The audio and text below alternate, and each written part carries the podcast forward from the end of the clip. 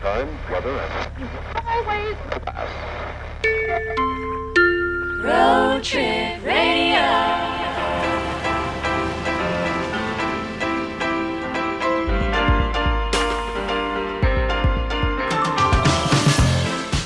Welcome to Road Trip Radio, broadcasting from an undisclosed location under Canada.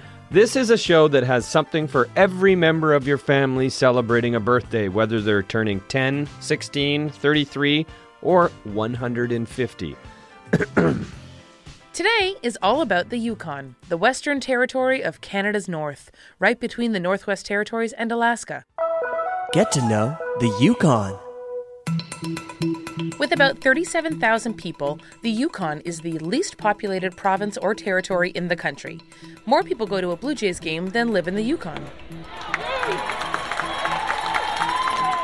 Dawson City, Yukon is home to several haunted sites, including Mary's Rooms, Commissioner's House, the Palace Grand Theatre, and the New Westminster Hotel. So if you're a retired ghost looking for an active paranormal social scene, maybe move to the Yukon. Whitehorse is Canada's driest city. It is also the lip balm capital of Canada. The Yukon is home to Canada's highest mountain, Mount Logan, at just under 6,000 meters. So what they lack in population, they make up for in mountain meters. And that's just a little bit about the place we call the Yukon. Also, on today's show, we chill out with the animals of the Ice Age. We're going to meet a family who went way off the grid. We take another quiz from the Quizmaster. And as always, our roving reporter Peter Oldring is on the ground in the Yukon. We're not exactly sure what he's getting up to in the Yukon, but uh, we'll check in with him anyway. Peter, are you there? Yes, of course I am, Pat, and greetings uh, from the north, uh, from the Yukon, and more specifically, Dawson City. Well, hello to you. What uh, do you have planned uh, for yourself up there in the Yukon? Right, of course. Well, uh, I guess the bigger question is what does the Yukon have planned for me? uh, but as, as a lot of your listeners and, and my listeners, and even listeners who aren't listening know, uh, I'm a pretty rough and tumble guy. I wear a six o'clock shadow most of the year, and I even have some hair on my chest.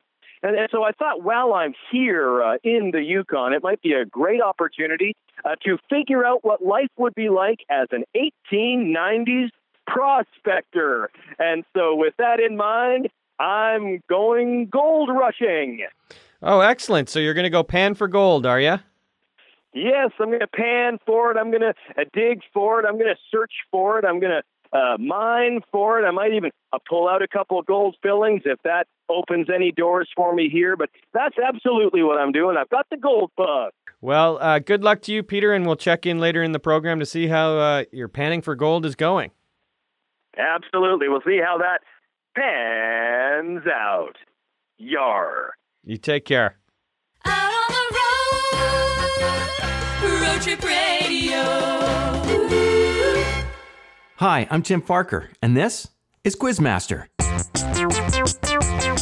Quizmaster, celebrating Canada's sesquicentennial birthday, one quiz at a time. This week highlighting the Yukon. Greetings from Bootless Bills, an abandoned gold mine here in the Yukon. It's named after an American prospector by the name of William Buchanan, who came into infamy after he shot at a Royal Canadian mounted policeman. Now, when they returned to arrest him, the only thing that they did find were his boots. And it is said that his ghost now Who you calling a ghost? haunts the mine. On a more serious note, let's discuss an area of the Yukon that is 26,000 square miles of untouched wilderness and the ancestral lands of the Na-Cho Nyäk Dun First Nations tribe. What is the name of this area? Here's a hint it is the blank watershed.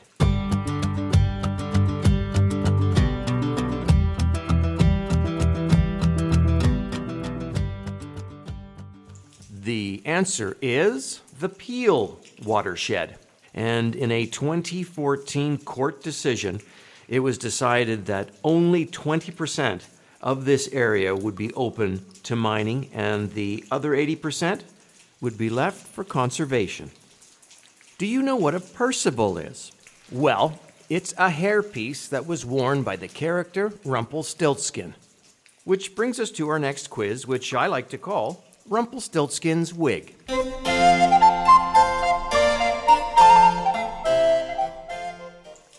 So, I have three words that are specific to the Yukon.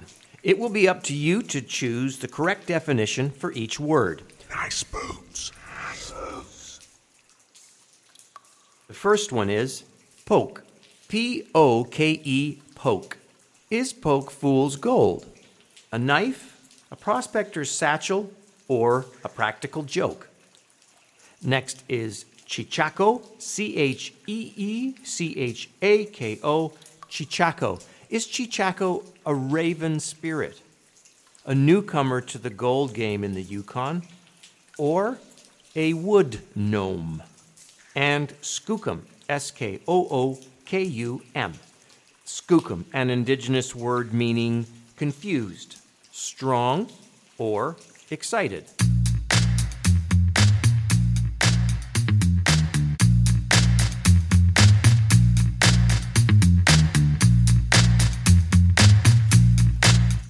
If you're a prospector and you know what you're doing, you definitely will have a poke on hand because that is one of the places you will put your gold.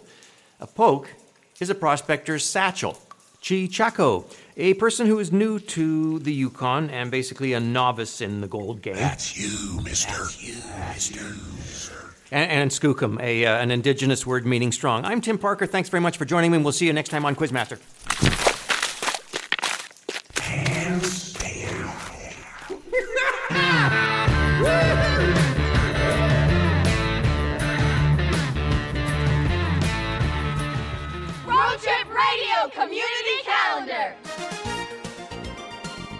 It's now time for the Yukon Community Calendar, brought to you by these crazy kids. A warning only one of these events is real. It's up to you to decide which one it is. In celebration of Canada 150, the Whitehorse Flag Relay celebration will feature 200 Canada Game athletes and takes place on July 21st in Whitehorse. Later this summer, it's Pajama Day on all city buses. NapFest takes place all summer long in Yukon. Contestants are invited to nap for as long as they can. The longest napper wins an all expenses paid trip to Napville. And that's the Road Trip Radio Community Calendar brought to you by these crazy community kids.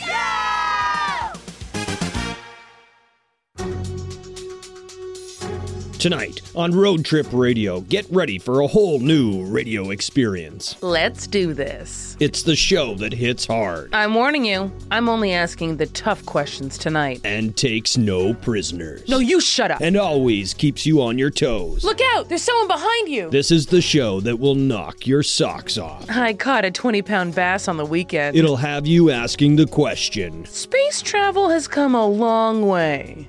What the heck is this show even about? I have got to try those pants on. The question mark with Susan Tops. Everybody, get in the pool. Critics are calling the question mark confusing, Oh, I'm pretty sure this is a wart. pointless, I'm blue, da ba dee ba da dum. and downright awful radio. No, balloons are actually terrifying. Uh, oh no, uh, I just realized the mics haven't been on. The question mark with Susan Tops. If you can figure it out, you'll be the first. Road Trip Radio. And now, in conversation.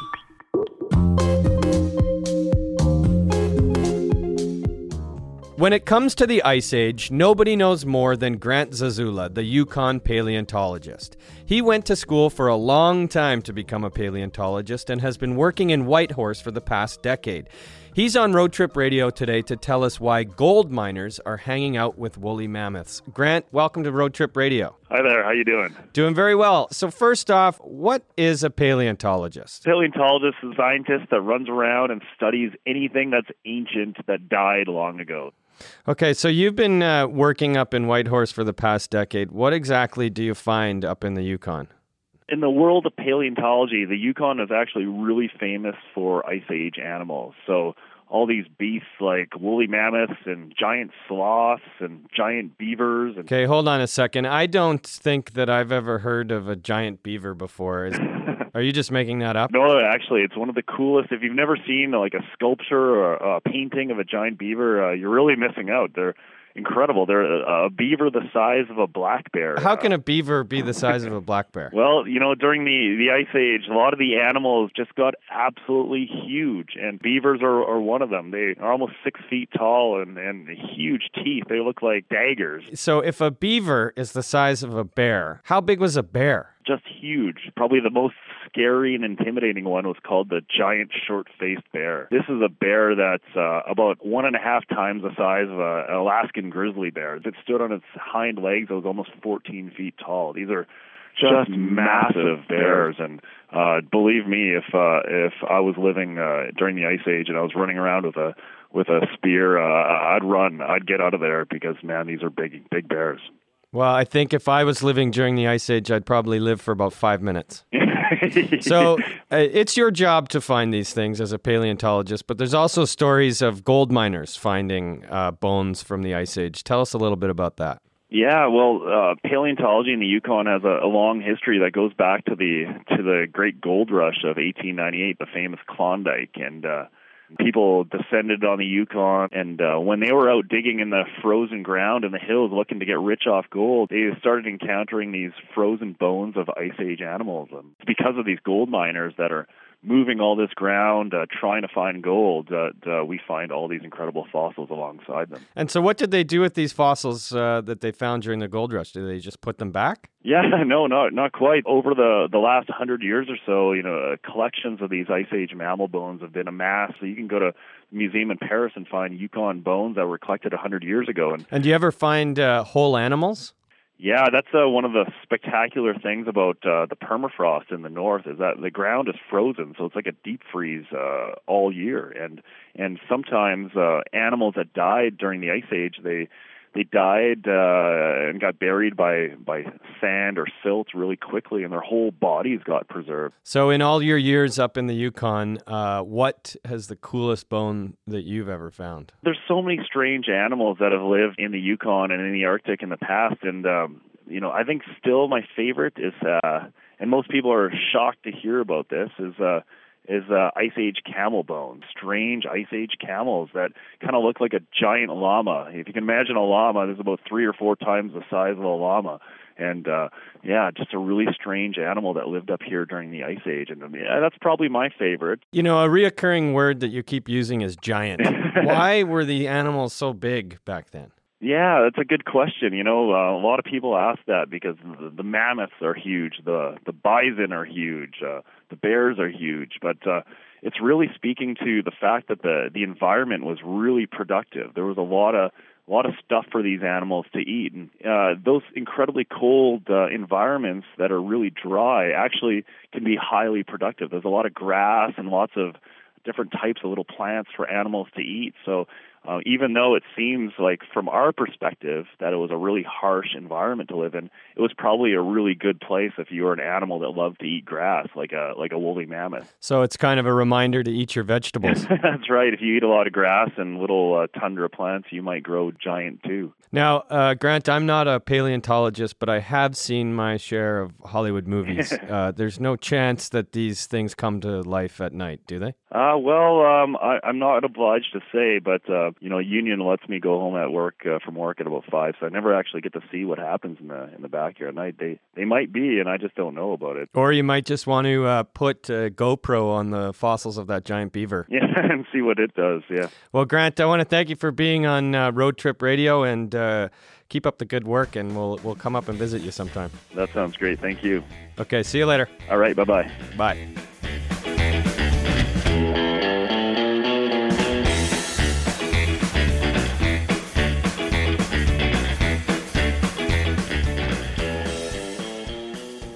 To share your road trip adventures with us, head to the Road Trip Radio Facebook page. Are you on Instagram? Tag us in some photos. We're at Road Trip Radio. To see our website, head to roadtripradio.ca. The CA stands for Canada. If it was a .com, it would be pronounced Commodore.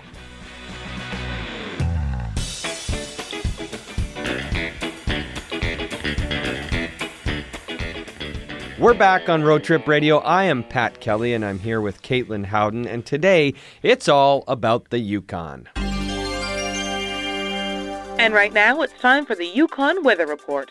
This evening in Rock River expect midnight sun at 14 degrees. In Dawson, radar is showing a mix of midnight clouds and midnight sun. In Carmacks, expect some midnight wind. And in Teslin, bring your midnight umbrella as midnight rain will eventually ease off to midnight sun. And finally, in Whitehorse, expect heavy northern lights. That's the weather for the Yukon on Road Trip Radio. Well, thanks very much, Caitlin. It's now time to check in with our roving reporter, Peter Oldring, who is up in the Yukon uh, trying his luck as a prospector.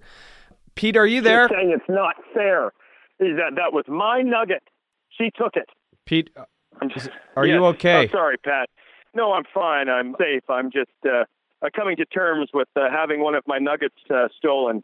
Oh, fabulous. So you did She find some it. gold then?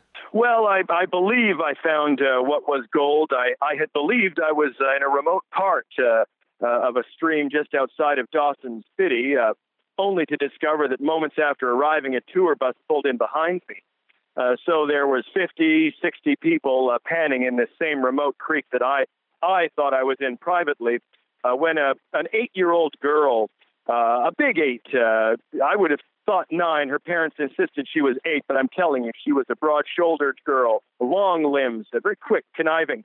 Uh, she came at me very quickly and uh, grabbed what I'm quite certain was uh, a gold nugget. It certainly had a sheen to it. Uh, she took it, uh, said na boo boo," uh, splashed some water towards me, and uh, it just happened pretty quick. I guess you hadn't staked your claim. It was more of a public claim. Keep- Anybody could be uh, working please- that creek, I guess, Please, huh? please keep her back. Please keep her back. She splashed me. These are new suspenders. Pete, anybody who knows anything about prospecting, I mean, you got to stick with it. It's a it's a patient game, and you've got to follow your gut. Maybe you move to another part of the creek and, and see if that pans out for you. Absolutely. I think that's the plan. I, I did have my suspicions that this might not have been a good place to, to pan for gold. It's a creek literally just behind the parking lot of a Hudson's Bay. So it's not as remote as maybe I needed to go. But uh, I certainly thank you for the tip, Pat. Well, good luck to you, and uh, we'll check in with you a little bit later on in the program to see how the uh, the gold rush is going no, for you. You are. Oh, then I'll tattle. Okay, good luck, Pete. Yeah, thanks, Pat. I'll tattle.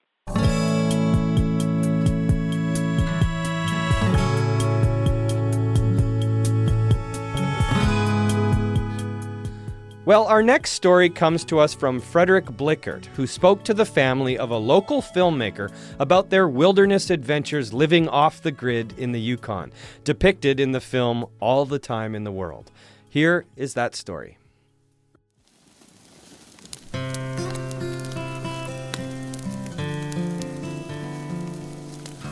To get the freedom of time again, we had to free ourselves from the structure of time and see what would happen.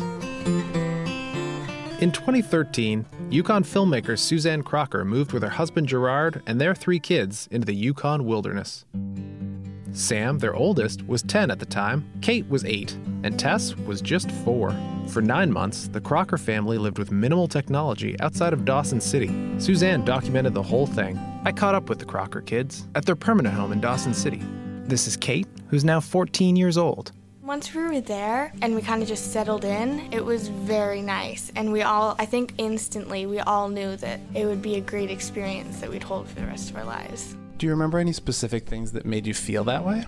We had a big family bed in our loft, and so we would all sleep together in a nice family bed with all our pets, and it was very it was a very loving and secure environment for me especially, and I think all of the kids.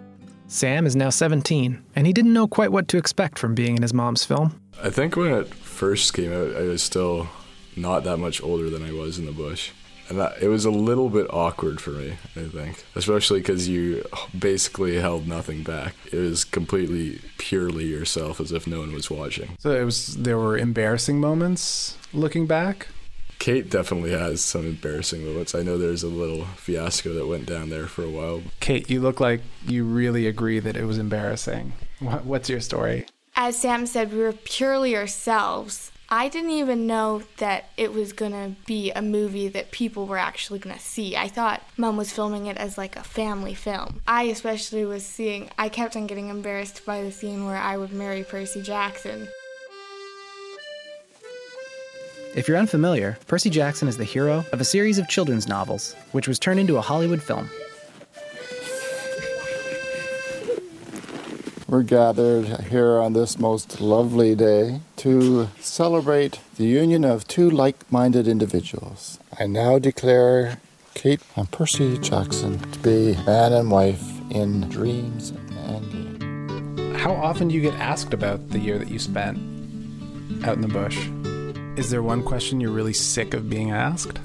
I would say I still enjoy answering questions because even though there are quite a few questions that are the same, every now and again there'll be this one question from someone that's completely different. And it's interesting to see how my family answers them differently from me. I used to play this game with myself where I'd see how many different ways I could answer the same question but still be truthful. Do you ever get recognized when you're out in public just from the film? Uh, in England, we were walking around with some relatives, and we noticed there was a catamaran at the pier with a Newfoundland flag on it. And my dad's from Newfoundland, so that pricked our interests. And it turns out that the uh, family decided to, they were both surgeons, and they decided to quit their job because they saw our film. And so they decided to do this adventure with their three little kids on the boat, and they sailed to England, and, and we met them there. All the time in the world shows the Crocker family's closeness and sense of cooperation, but there are intense moments too. Near the end of the movie, they have a close encounter with a black bear. Sam, give me the bear spray. Sam, give me a gun. Go away, bear. Go on, get. Take me back to that moment. What did that feel like? Being the first person to kind of discover the bear was kind of right next to me. I was in a bit of shock, especially since I'd say out of all of us, I'm the most terrified of bears, even out of Tess, who was four at the time. I remember playing outside with Tess, and the bear was there, and I was like, Tess, we've got to go inside now. And Tess turns and sees the bear, and she's like, I want to stay with the bear. And I was like, no, Tess, we have to go inside. And so I think we kind of speed walked slash run into the cabin. And then I told mom, Mom, there's a bear outside. And so mom went and she grabbed her camera and went outside to film the bear. Tess is now 11, and she remembers the bear encounter quite well. Yeah, like Kate said, I didn't want to go inside because I was quite curious.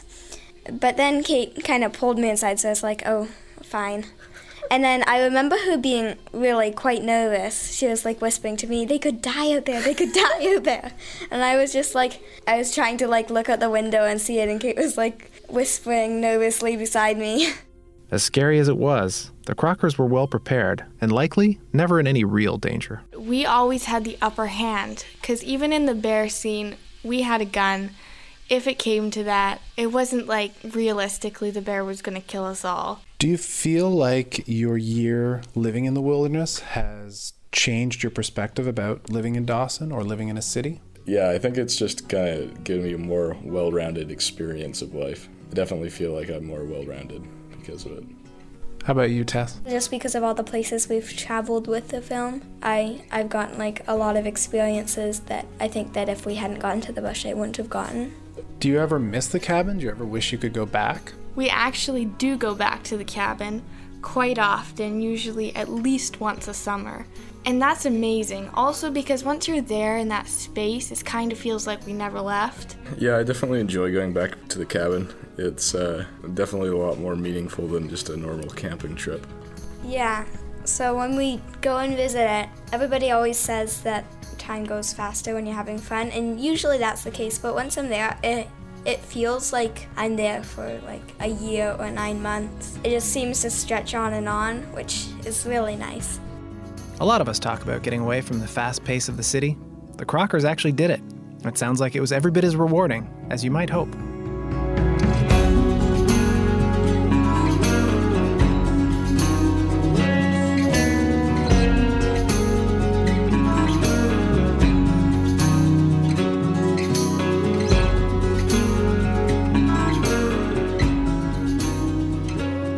To see more photos of the Crocker kids in the Yukon wilderness, check out Road Trip Radio on Instagram. Road Trip Radio! Yukon!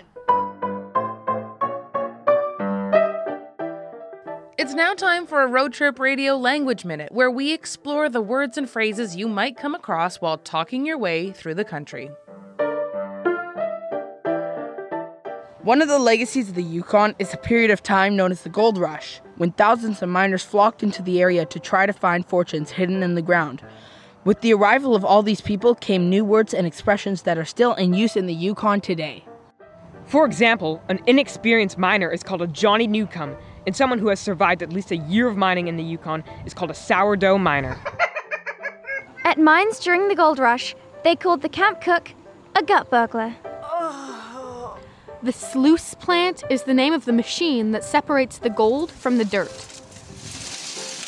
If someone yells Bonanza, that means they've just struck gold. Bonanza! Road Trip Radio is made possible with the support of our sponsors Cool Ranch Deodorant, Sleep Country Dracula, and Egghead's Hard Boiled Eggery. Hey, it's me, your stomach. We need to talk. You see, I'm hungry and I know you're looking to save some money. So I've got a solution. Right now at Egghead's Hard Boiled Eggery, you can get six delicious hard boiled eggs, a stewed apricot, and a medium hot chocolate for only $3.99. You heard me right $3.99. That's a sweet deal for a small price. Plus, unlike other hard boiled egg places, Egghead's Hard Boiled Eggery uses only the freshest grade A Canadian eggs, boiled in triple filtered water and peeled by hand, never machines.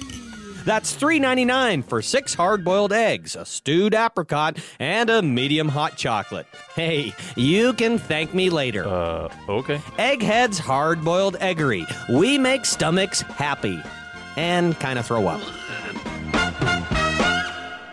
You're listening to Road Trip Radio.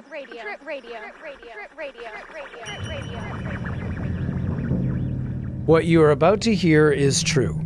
These events occurred a few years ago in the Canadian wilderness. Some names have been changed to protect the innocent and the guilty. Last time on the Spaghetti Bandit. In a late winter storm, a friendly cottager named Bob discovered that his neighbor's cabin had been lived in for a prolonged period of time.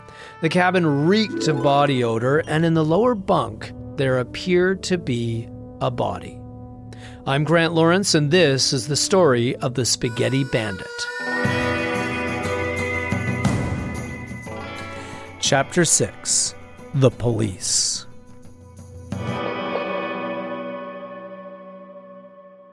Bob carefully pulled the blankets back of the lower bunk. What he was certain was a body was in fact just more soiled clothing. He let out a sigh of uneasy relief and leaned back against the cupboards. Then he left to check out the rest of the empty residences that surrounded him on Mossy Point. When he arrived at his neighbor Candy's cabin, he slowly walked around the wraparound deck. Everything seemed okay, but he wanted to be sure. Just as he was about to peer through a crack in her curtains, the police launch entered the bay. He turned and walked back to his dock to meet them. If he had turned back at that moment and looked back at Candy's cabin, he might have noticed one of Candy's curtains parting ever so slightly. The RCMP officers, different than those involved in the burial cave stakeout, came ashore and looked around and inspected his neighbor's tiny cabin and the yellow kayak. It was pouring and the wind was howling, and the cops took photos and wrote a soggy report. After about half an hour, one of them turned to Bob and yelled over the rain, Well, you can be rest assured he's gone now. What? replied Bob. This is his kayak right here. That means he's still here. I don't think so, said the other officer. You must have scared him off. He must have walked out. Walked out? Do you know where you are? You can't walk out of here. There's nothing back there. The only way out of here is by boat, and that is his boat. That means he's still got to be here someplace. He's long gone, the first officer repeated as they began to climb back into the dry comfort of their police launch. W- wait, are you at least going to take the kayak? No, you know what? Keep it for your troubles. Bob was stunned. Not only was the kayak evidence, it was likely stolen property from some other victimized cabin. Like the construction crew did months earlier, Bob left the kayak where it was and went inside his cabin for the night, alone, and creeped out that this phantom menace was still out there somewhere. At around 2 a.m., Bob woke from his light sleep with a start. Even over the roar of the gale, the sound was unmistakable. The spaghetti bandit was outside.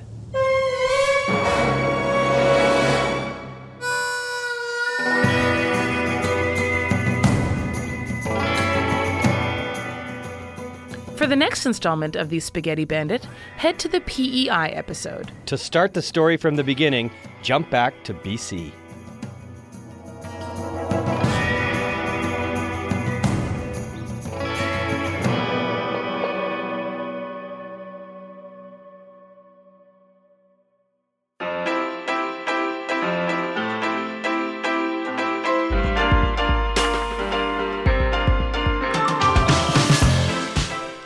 Brings us to the end of another episode of Road Trip Radio. Pat, I feel like we learned a lot about the Yukon. Yes, we did, Caitlin. Uh, but before we go, I think it's time to check in with our. Well, I'm not saying he's a gold digger, but he's certainly trying to be one today. Peter Oldring up in the Yukon, trying his luck as a prospector. Peter, are you there? Yes, Pat. How are you? Uh, pleasure to join you uh, here from Dawson City in beautiful Yukon, Canada. Uh, so, how did it go this afternoon? You, you sound in good spirits. I am in good spirits, Pat. Uh, you know, uh, as a matter of fact, I'm standing right now outside of a spectacular eatery called Ye Old Dawson City Saloon and Family Eatery. It's a fantastic establishment. Been here for the last couple of hours, uh, spending all of the gold which I struck it uh, here in uh, Dawson City. Oh, congratulations. So, you were able to find some gold in that stream of yours, were you? Well, it wasn't in the stream, and, and this is the interesting part. I, I gave up on panning for gold in that stream. Uh, simply, uh, too many eight year olds, uh, things got too heated. Uh, so I went back to get into my car, uh, which was parked in the Hudson's Bay parking lot, when I noticed a small shop adjacent to Hudson's Bay. Something glittered uh, in the window. I went over, and in fact, yes, it was gold. Uh, and I don't know if they knew what they had because I bought a small container of this uh, glittering gold, uh, and it was just simply a two ounce container of gold, and I got it for $1.99. Uh, with that, I've actually been buying rounds of meals and uh, beverages for uh, families here at Ye Old Dawson City Saloon and Family Eatery, uh, buying folks grilled cheeses, tomato soups, uh, one table of blooming onions. They've had four so far, and they're not slowing down. Peter, I'm going to have to stop you there. I think you bought some glitter. Uh, yes, I did buy something that glitters, and everything that glitters, as they say, is gold. Pete, that's not gold. You bought glitter. I, I, I think you should go back into the saloon and put a pause on buying people meals. You're not rich. But wait a minute, are you sure? Because these are small discs with little holes It's, in each one of them. It's glitter. You bought glitter. Peter, stop buying people things. You're not rich. You did not find your fortune. Oh my gosh. Are Yeah. you serious? Yes, I'm serious. Oh, it just makes you wonder how many prospectors have made the exact same mistake back in the 1890s. Uh, uh, Pat, are any of the producers around? Uh, any chance of ponying up a little bit of money here? No, no, you're on your own, Pete. Uh, we've got to we've got to say goodbye, Pete, because we have to wrap up the program. But uh, good luck sorting that out. Does Caitlin have a PayPal account? She's uh, shaking her head, Which way, up and down or left and right? left and right. Oh, all right. You take care. Uh, yeah, okay, I'll do my best here. Oh no, there's that eight-year-old again. She's having a sandwich I bought for them.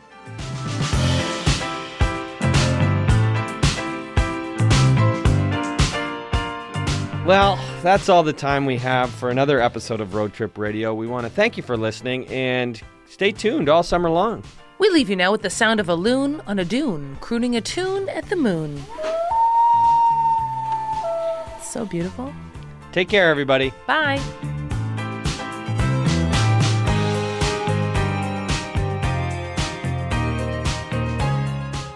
Road Trip Radio has been made possible by the Government of Canada and is produced by Kelly and Kelly Creative and Sumo Audio. Research by Matt Masters, Janice Tufford, and Leslie Johnson, with contributions by Dave Shumka, Brian Short, Paul Tedeschini, Grant Lawrence, Jen Bohm, Naomi Sneickus, Matt Barham, Mike Balazzo, Sandy Jobin Bevans, and the Road Trip Radio Kids from Arts Umbrella in Vancouver. Keep listening to Road Trip Radio, broadcasting 24 hours a day.